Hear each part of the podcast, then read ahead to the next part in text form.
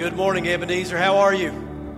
If you join us online or you're here in the room, I am honored that you would come and hang out with us today. And I hope that God will touch your life in a very special way today. So I want to be one of the ones to welcome you. If you're a guest today, please stop by our desk outside. We'd love to give you a gift and just say thanks for coming and get to know you. You know what? You braved some cold weather. I know if we've got anyone watching us from the rest of the 46 states that's not the South, or however many they are. I mean, there's some places that's negative digits this morning. We're complaining about 12. So, I mean, it's, it's crazy, but I'm glad you're here. You could have chosen to stay at home, but you didn't. So, thank you for being here. I also want to point out something. This last week, we celebrated, we call him affectionately Father William Fred. But this time last year, we officially called Fred Lodge to be our pastor emeritus. And would you guys let him know how much we appreciate him and his ministry here at the church? I can tell you, as, as, as, as being here now a year, it was, it's been so fruitful in my own life to have someone on our team that was here previously as pastor, but then that was here right before I came, and it has been such good for me. And if you've ever been around Fred, you need to be around him because he is contagious. Not, not flu or anything. He's um, the, the kind of good contagious that we need. And so I want you to take your Bible, your device, go to Galatians 5, and I'm going to forewarn you. It's going to be a little bit before I read it, but that's okay. Uh, in fact, you know what? Go ahead and turn there, and we'll go ahead and get the standing part done as we honor God's Word. So once you've got Galatians 5, verse 22, stand up and let's read God's Word. It says, But the fruit of the Spirit is love, joy, peace, patience, kindness, goodness, faithfulness, gentleness, and self control. Against such things, there is no law. Let's pray. Father, as we continue this study of your Spirit, God, would you speak to our hearts today as we are challenged to analyze what is it that's being bore in my life? In Jesus' name, Amen. You can be seated. So we got the reading out of the way. So now I can take every tangent in the world from this point on. So if you'll follow with me in the study guides, there's not too many rabbits. I killed a lot of those this week. But in the study guide, I have put some extra passages. I may not read all of those passages, but they're for you, like the Thessalonians. I want you to go back. I want you to study it. Um, I heard a, a lady say this week when she was presenting a teaching, she said, I want to remind you of something. I'm fallible. And I thought, you know what? I need to do the same. I'm fallible, folks. The only thing that's on this podium that's infallible is this word. And so, as I'm sharing with you and preaching the word, this is what is true. I'm going to misspeak. I'm going to say things that sometimes are, are don't make sense, that may be complicated. I mean, I, I told someone, I actually told uh, the previous service, and I've said to other people, God's greatest gift to me was my mouth, and God's greatest curse to me is my mouth. Uh, because the very same mouth that I'm communicating with you now is the same one that speaks too much sometimes, that speaks out of line, that says things I take want to take back. And so I want you to know the only infallible thing that's on this podium right now is this word. And that's what we ought to crave. You know, and as a pastor, if there's anything I would love to convey to you, is I want you to have such a hunger for the Word of God that it can't be satisfied. I want you to want to read God's Word. I want you to live God's Word. I want you to want to digest God's Word. I want it to be a driving force that every day you wake up, that you have to, have to open the Word and see what God says. And so we're studying the Holy Spirit, the here and now, and how God puts His Spirit in you and me when we're saved. That was the marking we talked about last week. He baptizes us with the Holy Spirit. We're immersed in Him so that as we live in the Spirit, the Spirit is moving in us, through us, and around us, just like the balloon I had last week.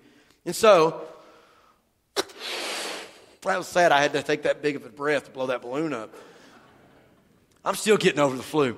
But each of us have a capacity for the filling of God. And one thing we didn't get to talk much about last week is well, wait a minute, but doesn't the Bible also say I need to be filled with the Lord? Like, how is it that I'm filled with the Lord, but I'm being filled with the Lord? Well, there's a deterministic feeling that feeling, F I L L I N G, not feeling, not emotional, that when you are saved, you and I are filled with the Holy Spirit. But as we are growing in our faith, if we are growing in our faith, our capacity for that fullness begins to grow as well. And so if I can make a contrast here, let's say, you know, this is a this is an air balloon, right? I mean, I blew, put air in it. But how many of you ever had the wonderful experience at a kids camp of filling up water balloons? There is nothing like it in the world. You better wear an apron because about every five or six balloon, you're going to pop it on the on the tip of that faucet and you start filling it up and you know what happens if you put too much water in it. It busts. If it's got an imperfection, it busts. But that balloon can only, it's only usually about hand size, right? I mean, uh, would you imagine throwing a water balloon that weighed five pounds? I mean, there's some of you guys in here that are buff and myself that could probably throw a five pound balloon. But I mean, I mean, for the most part of us, we probably struggle, but you would agree that the capacity of that water balloon and this balloon is less. This can hold more, correct? And you and I are the same way. When we read Ephesians 5:18, it says, "Do not be drunk with wine, which leads to dissipation, but be filled with the Holy Spirit." It's a command that we are seeking to be filled with the Lord. Well, well, what would diminish the feeling of the Lord in my life? Life does. Tragedy happens, disappointments, doubts and fears, and sin. And so I then, as the end of the book says in 523, he commands us to not quench the Holy Spirit. Well, if I quench the Holy Spirit, man, I'm cutting off the life flow of God. Remember, I, t- I challenge you that when we think spirit, think life. And so it's the same thing as it is with this balloon. I need to seek to be filled by the Holy Spirit. You back up into Ephesians chapter 3, starting with verse 16, you read how Paul is praying for the Ephesians, and he talks about to be strengthened with the Spirit in the inner man. Where is it? It's inside. And as a result of that, he's challenging them to know and to experience the love of Christ. And by doing so, they would be filled to the full. And then most of you know Ephesians 3:20 now to him who is able to do exceedingly abundantly beyond all we think, ask or imagine according to the power that works inside of us, then he gives the reason. The reason why he's putting the feeling inside of us, it's not for us to feel squishy. It's not for us to have an emotional experience. The reason he puts the Spirit inside of us is because as God is glorious, now the glory of God is existing inside of me. Verse 21 says, To the glory of the church are we filled to the full. So my job and my role is to then join with the Spirit, to seek to be filled with the Spirit, to repent, to seek the Lord, to do the things that will stretch my capacity, to come to church, to serve, to pray, to study, so that my capacity can be increased because I don't want to be a water balloon sized Christian. I want to be a hot air balloon sized Right? I mean, have you ever seen those things be blown up when they come to Helen, Georgia? I mean, it takes them forever. They have to, they have to set the balloon up and blow fans in it just to get the thing started. And then they cut that heat on and that balloon begins to fill and fill and it begins to rise and it lifts up. And so it is with us that when the Spirit lives inside of us and the glory of God is being expressed through us, we're lifting up the name and the person of Christ. That's what God wants for our life. And so there's an illustration that Tony Evans has done before that I've loved. It, was, it appeared in a magazine, it appeared in a message, but I love the illustration as it talks about the glory of God being like the Pacific Ocean. I got to see the Pacific Ocean for the first time a few weeks, a few months ago, and it blows me away because I love the ocean, as I've told you. I love the sand, as I've told you, and I'd much would love to have the heat that goes along with the beach right now. I'm not about 20 and 30 degree temperatures. I wouldn't mind some 60s and 70s personally. But he begins to talk about going down to the Pacific Ocean and getting water, like us being filled to the full. The only amount of water that you can get out of the Pacific Ocean is the amount of the container, the capacity you take with you. So, for my ladies in the room that sew, you might have a thimble. And let's say I take that thimble down to the Pacific Ocean and I get down and I dip and I get some water out of the Pacific Ocean. How much water did I get? A thimble amount. But let's say I go back and I take a glass and I go down with that glass and I get down to the Pacific Ocean and I scoop this huge ocean net that doesn't seem like it ends and I get a glass. How much of the water can I have? I can have a glass full, which is more than the thimble. But let's say I go down with a bucket and I get a bucket full of that water. How much can I have? A bucket full. That's the capacity that I have. But let's say I go back with a barrel, a 55 gallon drum. Now we're getting serious. But in the immense amount of water in the Pacific Ocean, I scoop, I wouldn't, I wouldn't be able to lift it because it's so much more, it's so much more volume than, than a bucket. But let's say I got really serious and I went down and I got me a Mack truck because I can drive a Mack truck. No, I can drive. Well, actually, I, I can drive other trucks. Little secret, keep that one close to the chest and I back up to a tanker and I drive down to the Pacific Ocean, I back it up and I put a hose in there and I suck the water out of the ocean into that tanker. How much water can I have? Among a whole immense amount of water. And it's the same thing with you and with me. God wants to lead us in such a way that our capacity begins to increase. I don't want to be a thimble sized Christian. I want to be a tanker sized Christian. And the only thing that's holding me back from being able to have more capacity is me. The more I humble myself to seek to depend on the Holy Spirit, the more I give my credit away to Him, God is glorified and I'm filled. And so that brings us to, to a very important part of the ministry of the Holy Spirit. Why?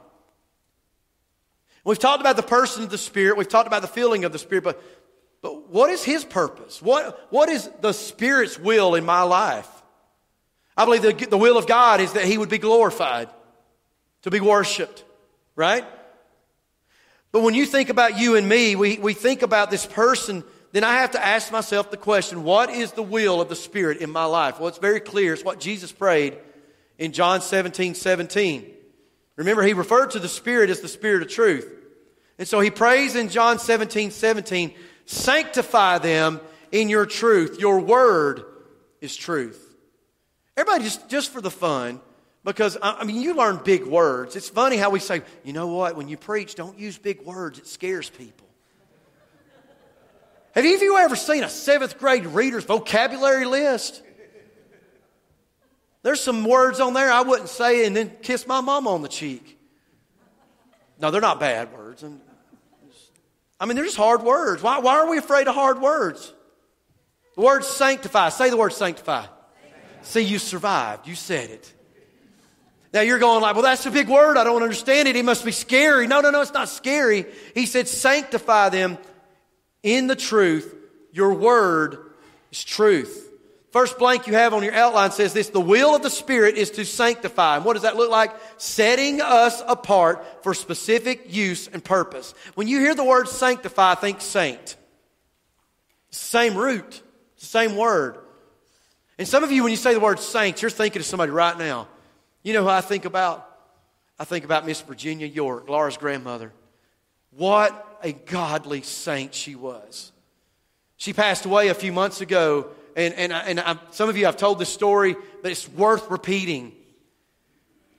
She had a series of strokes. She had a first one and then the second one, and the second one um, led, led on to her passing. But after the first stroke, she's 96 years old.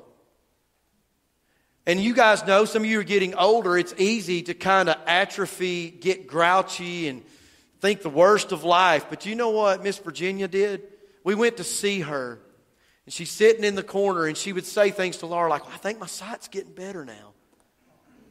And I think I can hear you better. But this is the one that, that floored me. My son and I went to see her and, and was, were talking to her. She said, Do you know Pastor so and so? I said, Yeah, I do. And she said, I've been praying for him all day. This 96 year old lady who's in rehab, not knowing whether she would ever come out of that rehab, not knowing whether she'd ever get better, wasn't sitting there in pity, but she was praying for people. That's what I think about when I think about a saint. And you know what? It's not outside of the realm of any of us either. If we are walking in the sanctifying power of the Holy Spirit. Jeremy Darrett defines it this way because of the peculiar characteristic of the Spirit is holiness. Hence, Holy Spirit, it's his first name. The person inhabited by the Spirit will gradually become holy. The reference there I gave you in 1 Thessalonians, verse number 3, he says, For this is the will of God, your sanctification. Let me offer a nuance to the definition of discipleship. It is the partnering with the Spirit to sanctify me. I can either stand with Him and move in that direction or stand against Him. Because whatever we talk about this week and next week in the manifestations of the Spirit, whether it's fruits or in the gifts, if your sin is not dealt with, you're living in hypocrisy. You cannot be living in sin and whatever you're claiming to be a manifestation of the Spirit, it's not from Him. Those two things don't coexist. And the reason I'm telling you, and I'm saying this from a heart driven uh, motivation, is because there's a lot of people that believe because they can manifest certain things of the Spirit that they're saved and they're not. They think because they had some emotional experience during a church service that that checked the mark and made them spiritual and they're not saved.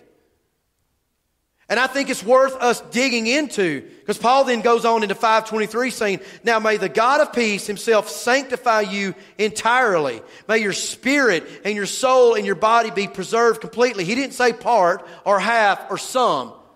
Unfortunately, a lot of us want to come to Christ and have our sins forgiven, but then we want to keep our bag of sin over here so I can take, take it out of the bag and play with it every once in a while.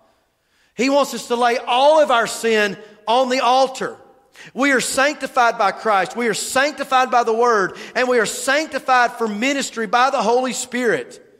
In fact, Romans 15 verses, uh, 15, chapter 15 verses 15 through 16 says, so that the offering of my Gentiles may be acceptable. Talking about Paul's ministry, bringing in Gentiles to salvation. He says, sanctified by the Holy Spirit. It's His will. It's His work. He says it in 1 Peter 1, 2. According to the foreknowledge of God by the Father, by the sanctifying work of the Holy Spirit. It's what He does. Point two, sanctification prepares us for God's purpose. 2 Timothy 2:21 Therefore if anyone cleanses himself from these things he will be a vessel of honor sanctified useful to the master prepared for every good work. That is God's plan for your life and the thing that stands between me and that being accomplished is my unwillingness to fully submit to the work of the Holy Spirit in my life to sanctify me, to set me apart, to purify me, to cleanse me. Because in this, there is both the definitive act of sanctification that God has sanctified me, that point in time, but then there's this outflow there is this aspect that that is also progressive. So we are sanctified and we are being sanctified. We are filled, like we read a few minutes ago, and I'm being filled as I seek Him more. We are cleansed, but then we are being cleansed. Listen, as a Christian, the way that I deal with my sin is confession, the discipline of confession. And you know why people don't practice this discipline sometimes? Because they're blind. What I've learned in church is this when someone is blind to their sin, they'll never know they're blind to their sin. They don't want somebody to take the blinders off. They'll say, hey, there's nothing wrong with me. And they're blind to their blindness. It's like they're doubly blind. But when I am yielding myself to that purifying, sanctifying, filling work of the Holy Spirit, then I am submitting myself that I will walk in Him.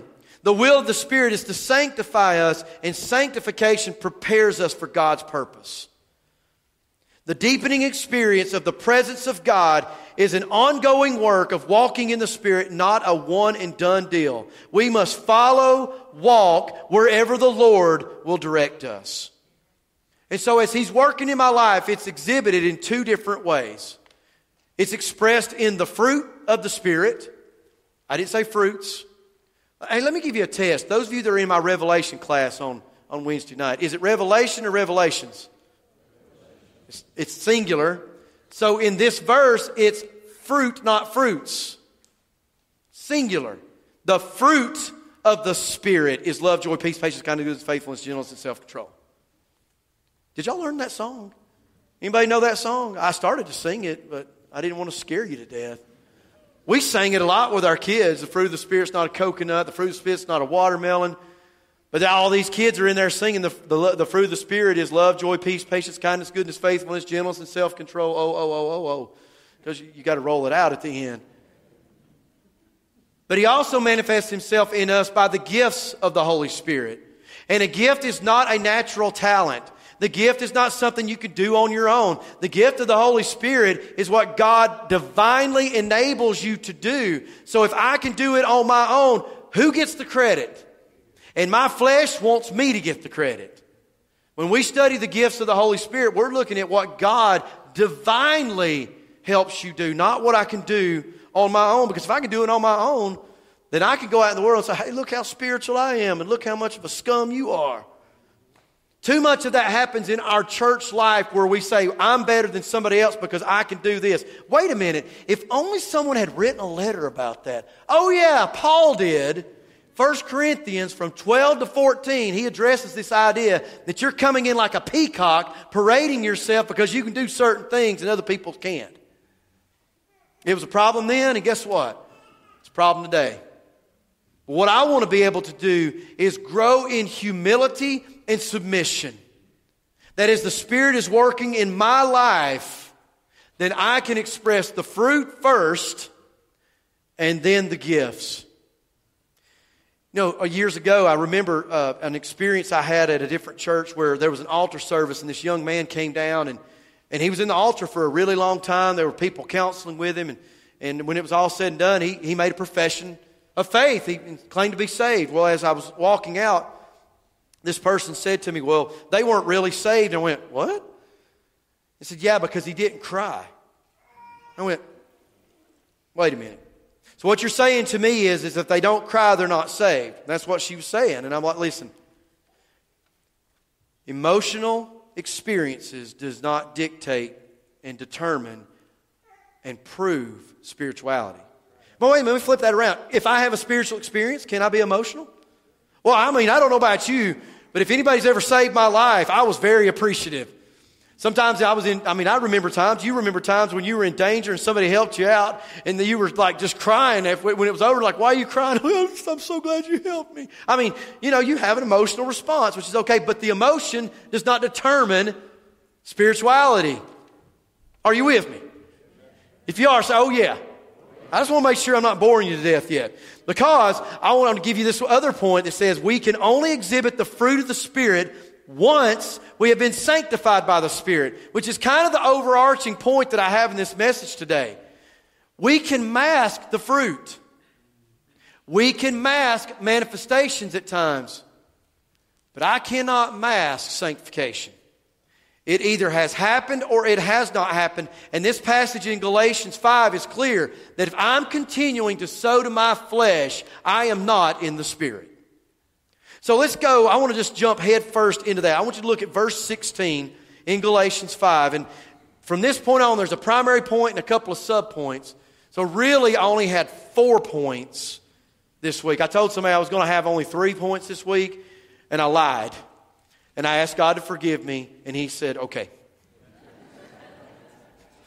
But I mean, according to Philippians 2 3, it's God that's at work in us for His pleasure, His will.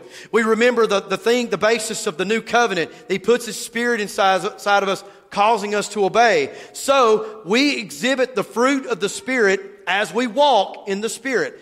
The Greek word here, where it says in verse 16, but I say to you, walk by the Spirit, is parapateo. And what this word means, it means to walk, but it also means around. The word perimeter. I just, I know y'all don't like math. I've, I've learned that after a year. But perimeter is the distance around any object, correct? Yes or no? So when I par- parapateo, I am walking around. It's, it's the consummation of life, my journeys, where I'm going. So it says, if he says to walk in the Spirit, And if I do that, I will not carry out the desire of the flesh. Now, does that mean I won't be tempted? Does that mean I won't sin along the way? No. But if I'm walking in the Spirit, my direction is pointed in a certain direction. Ladd said this to walk by the Spirit means to be under the constant, moment by moment direction, control, and guidance of the Holy Spirit. I cannot, listen to me, folks, I cannot live Christian life with a switch.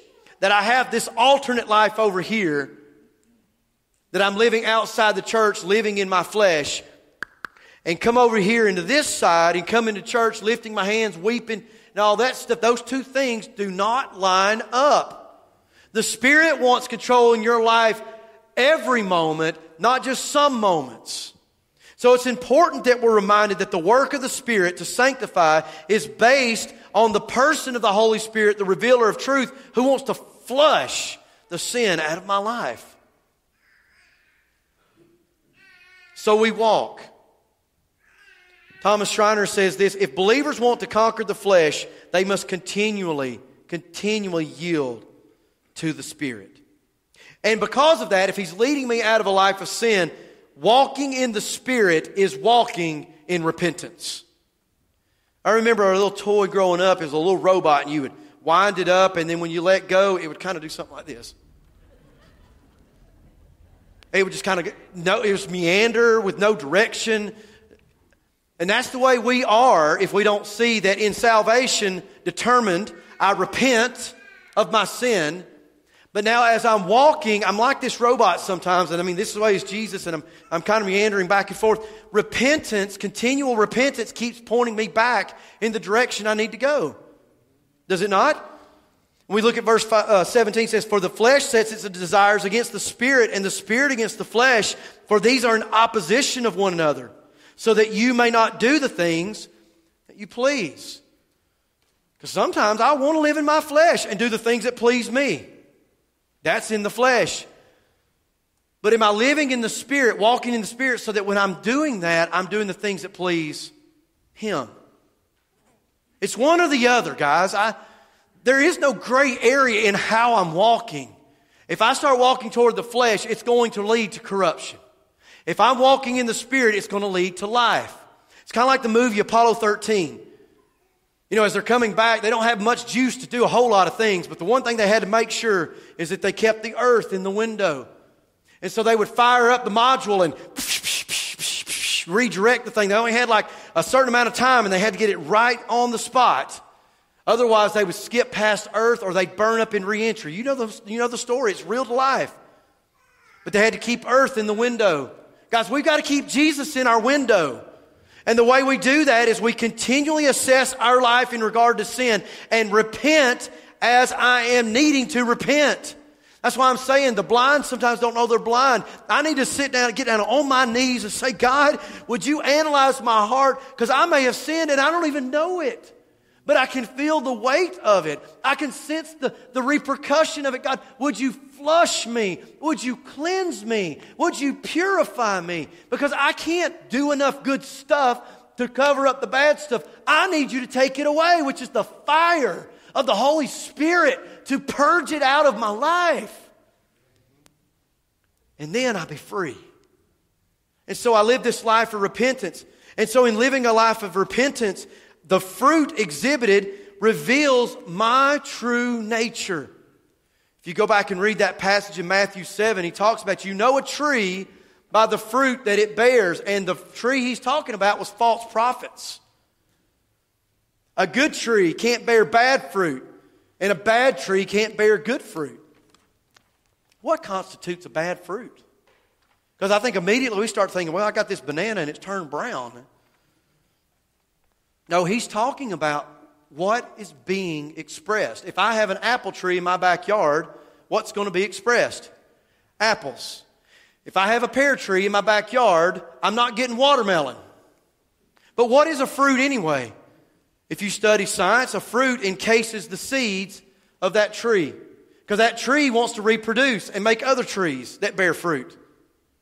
And so it makes fruit that's enticing and good to eat so animals come by, they digest the fruit, the seeds pass through them safely, Out comes instant fertilizer and it's spread out and new trees come up and bear more, bear more fruit, which bears more seeds and keeps it going. If the glory of God exists inside of my life through the Holy Spirit and the fruit is being exhibited, it ought to impact people in a way that they then begin to walk in the Spirit and they begin to ex- express those fruits and those fruits affect other people and on and on and on. Do you see the reproducing, the, the, the multiplication that happens if you and I would just walk in the Spirit? And so, uh, in connection with that, we produce fruit by abiding in Christ by the Holy Spirit. He says in verse 5 of John 15, I am the vine, you are the branches. He who abides in me and I in him bears much fruit. Wait a minute, Jesus just told him he was leaving. Well, wait a minute. Remember his promise? He said, I go away, and if I go away, I'm going to send another who will be with you and in you. We abide in Christ by abiding in the Holy Spirit. And we can only produce the right kind of fruit that is spiritual if I'm connected to Him.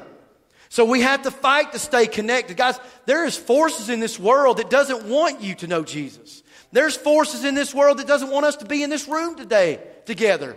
There's things in our life that happens. I have a fallout with so and so over here and, and they stay mad at me. And every time I come around, they turn the corner and walk the other way because they're mad and they're hurt. And they carry that and you're just like, come on. Let's, let's, let's live in grace and let's let those things drop. Some of you are carrying church hurt that happened 20, 25 million years ago, which doesn't exist. It's, that's, a, that's, that's a hyperbole, come on. You know, it's a long time ago. We're still carrying that hurt.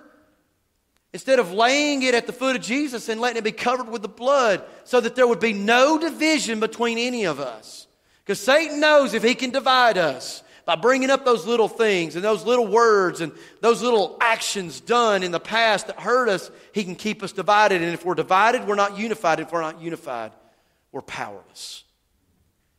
When I abide in Christ by abiding in the Holy Spirit, He begins to reveal my true nature. You know what? I need my true nature to be revealed. I need to see who I really am. Because if I stand before a holy God someday and my nature has not been changed by the Holy Spirit and I have not been saved, I will live separated from Him forever. Don't you think I need to know who I am? And I'll, let me add this you didn't pay for this one today. I think the reason that we're living in a world right now that is so confused about identity is because they're actually trying to find the truth. But the only way I can see the truth is by confusing my identity. Without Jesus, I am a sinner. With Jesus, I'm a son of God. There's, there's only one or two things. I just solved the identity problem right there. I need to find out what it's like to live as a child of God. Y'all agree with that? And I do that by walking in the Spirit. Let's just go, let's go a little faster here.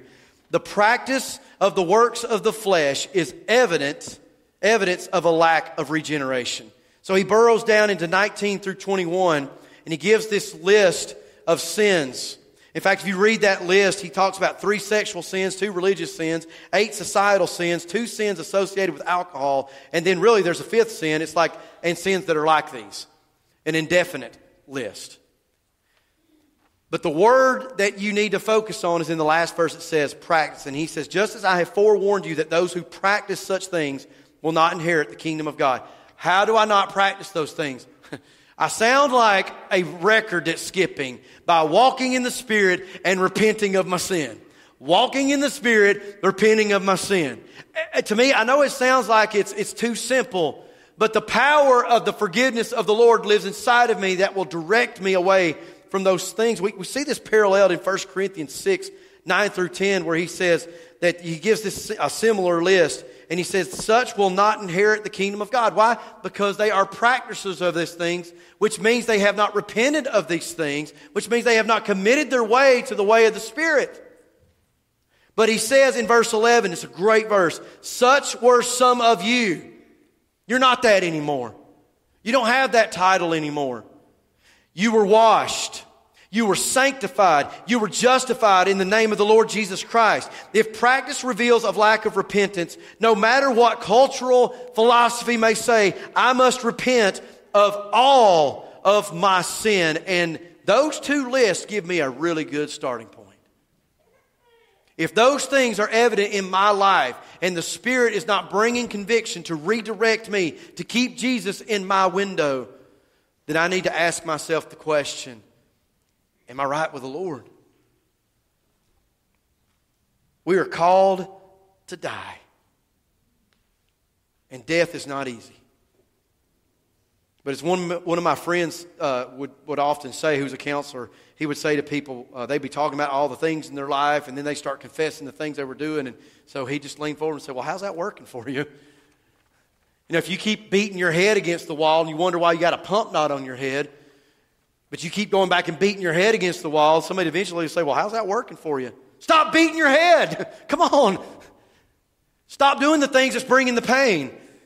And that's what the Lord is inviting us to do today, because here's the other point. The fruit expressed expresses changed character, and it cannot be legislated. Why did I put that in there? Well, in verse 18 and 23, in 18 he says, But if you are led by the Spirit, you're not under the law. Jesus paid for the law. Now you're under the Spirit, and the character of God, which is expressed in the law, begins to live out in me. Remember, the, the Spirit's first name is what?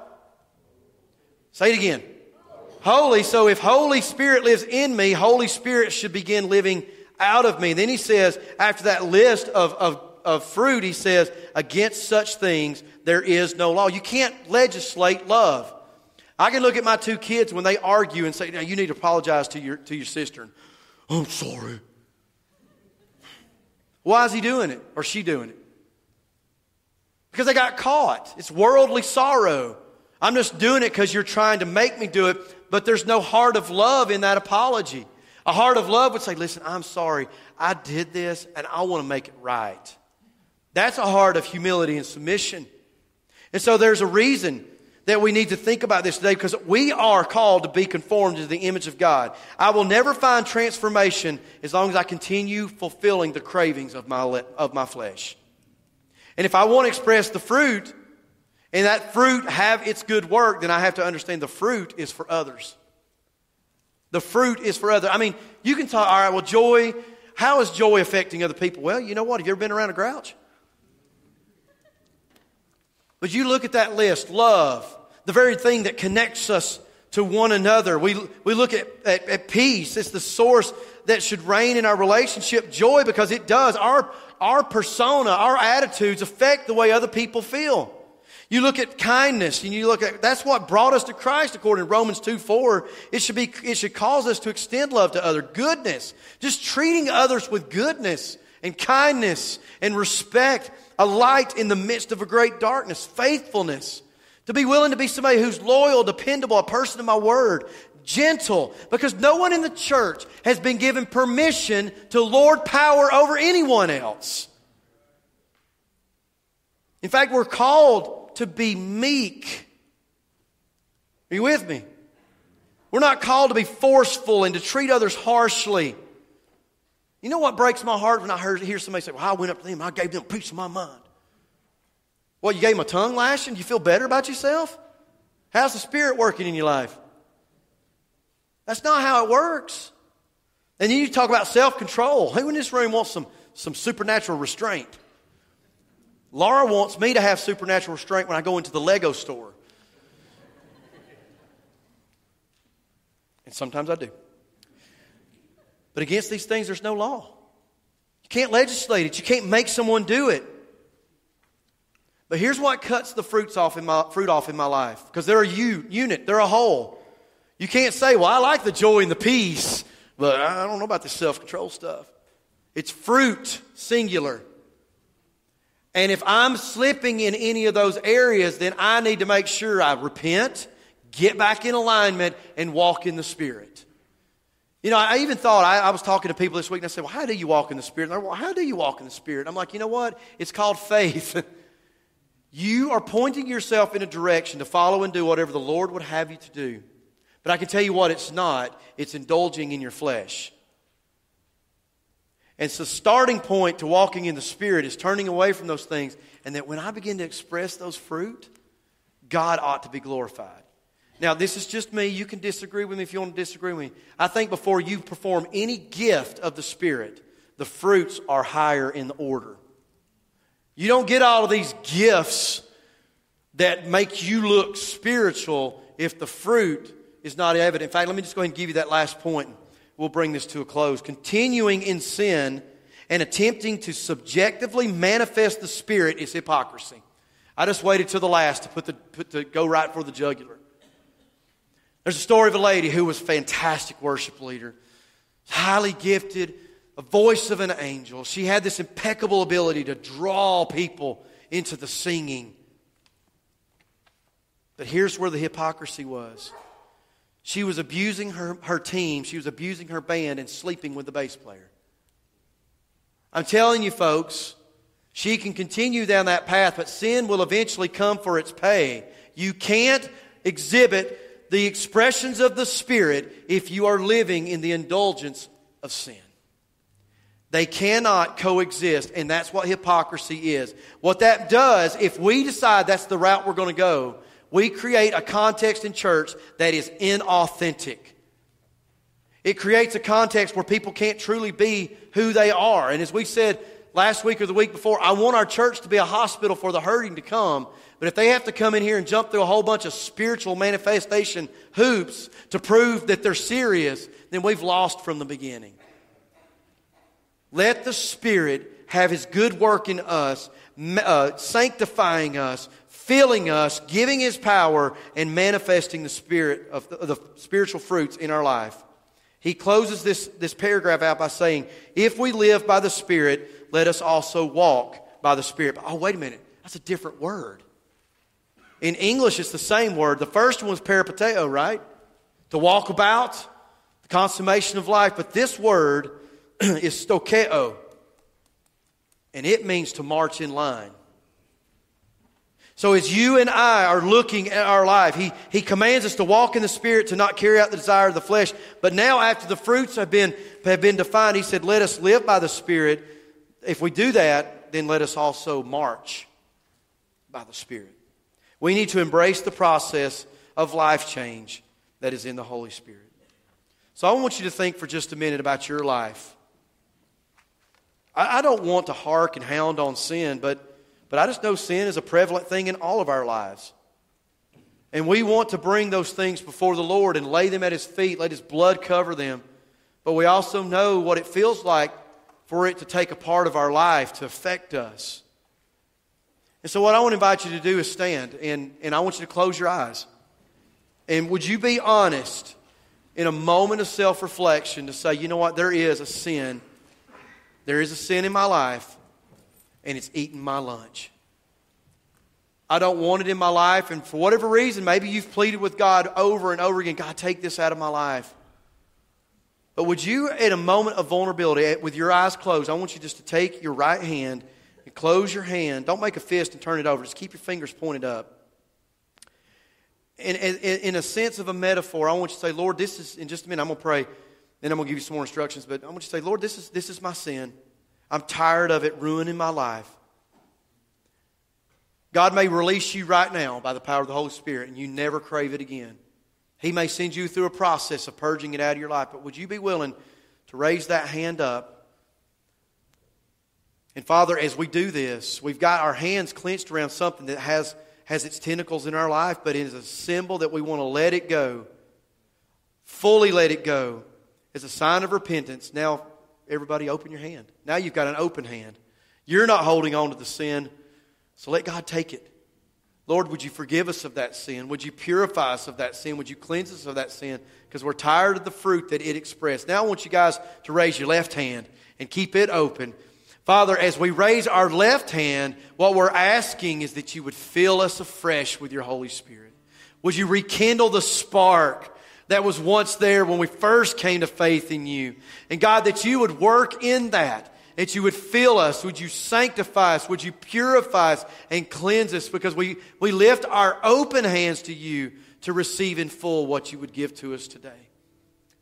So you can put your hands down. And what I want to challenge you to do during this invitation, Fred and Kevin, Crosby, and some of us will be at the front. If you're lost and you don't know Jesus Christ, I don't have to convince you of that. You know it. It's burning in you right now.